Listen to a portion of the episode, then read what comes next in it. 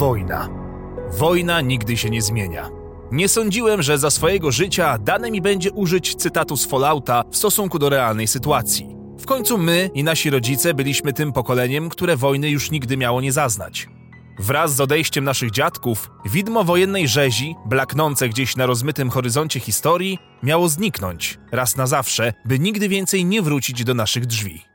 Ależ cholernie się myliliśmy.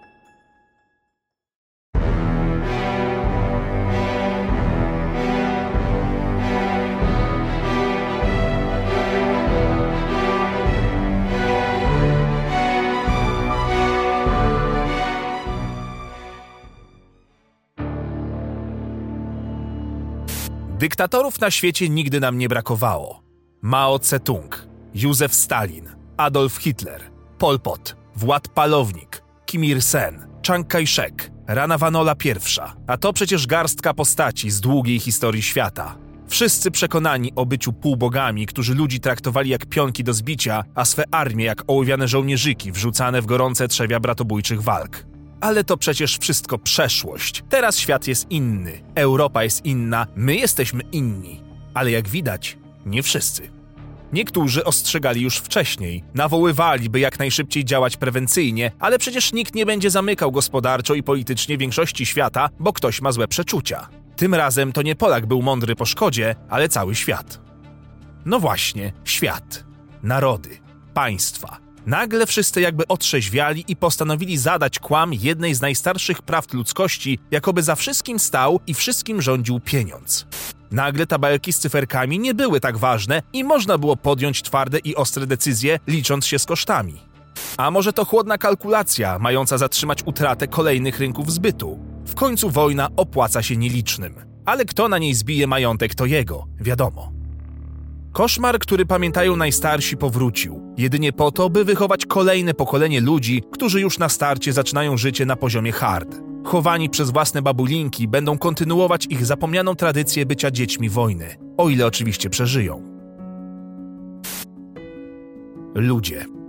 Mnóstwo ludzi. Człowiek za człowiekiem przekraczają granice, byle tylko oddalić się od tego horroru, który zmienił prozę ich spokojnego życia w dramatyczny akt, który zapisze się w annałach historii. Ale o tych ludziach, którzy nie zdążyli uciec, przecież nikt pamiętać nie będzie prócz jednostek. Będą tą niesławną statystyką. Dostaną pomnik ku pamięci i tyle ich widzieli. Byli i już ich nie ma. W końcu świat należy do żywych.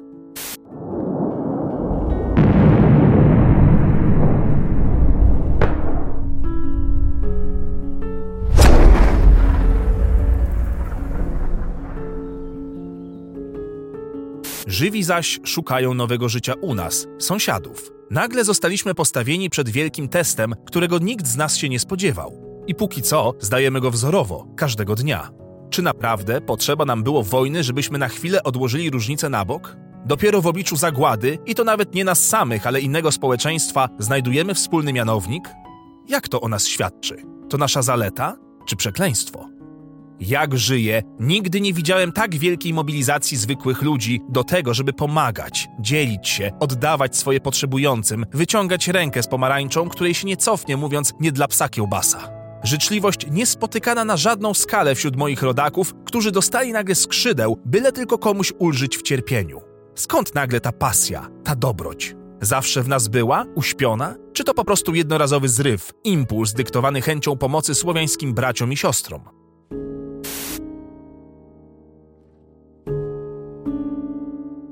I dlaczego podobnej dobroci zabrakło nam w przypadku innych kryzysów migracyjnych? Oczywiście, w tle była destabilizacja regionu i celowe działania polityczne, ale przecież tam, w tych lasach, też stał człowiek. Wygrała wtedy świadomość polityczna i zimne rachowanie, czy może zwykła niechęć do kogoś o innym kodzie kulturowym albo kolorze skóry? Każdy zapewne ma na to odpowiedź, która koi jego sumienie. Nagle memy z kolorową gąbką i tekstem o bakteriach przestały większość ludzi bawić. Nagle heheszki dotyczące sprzątania mieszkań jakby ucichły. Zaszła w nas tak wielka zmiana? Czy po prostu teraz nie wypada, bo wstyd i szkoda narazić się na hejt? Każdy niech szuka w swoim serduszku odpowiedzi. Ostrzegam jednak, że danie nakładki na profilowe z flagą nie oczyszcza z grzechów myśli. To jednak przeszłość. Dziś jest dziś. Pomagamy więc jak możemy, dzieląc się kawałkiem chleba, oddając maskotki, by mogły nasiąkać łzami najmłodszych, przyjmujemy pod własny, ciasny dach, byle tylko ktoś nie leżał na ulicy. Na jak długo jednak? Czy nasza czara dobroci jest bez dna? Starczy nam cierpliwości, gdy w przedszkolu zabraknie miejsc na nasze dziecko? Braterstwo wygra z myślą o podatkach idących na ogromne socjale ludzi, którzy po prostu są zbyt młodzi albo zbyt starzy, by pracować? Kiedy padnie pierwszy głos, że już pora by wracali do domów? Czy historia ponownie zatoczy koło i potrzebny będzie kozioł ofiarny w postaci jakiejś nacji? Bo nie oszukujmy się, ktoś w końcu powie pierwszy te nienawistne słowa pod tytułem To wszystko ich wina. To oni są powodem, że jest nam ciężko i źle. I ja już wiem, na kogo spadnie wtedy kafar ślepej zemsty.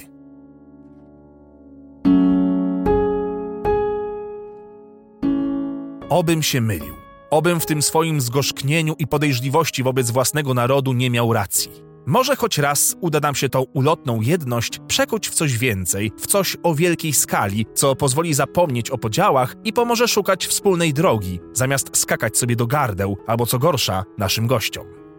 W końcu od miłości do nienawiści jest niedaleko. Zobaczymy, którą drogę my wybierzemy i gdzie nas zaprowadzi.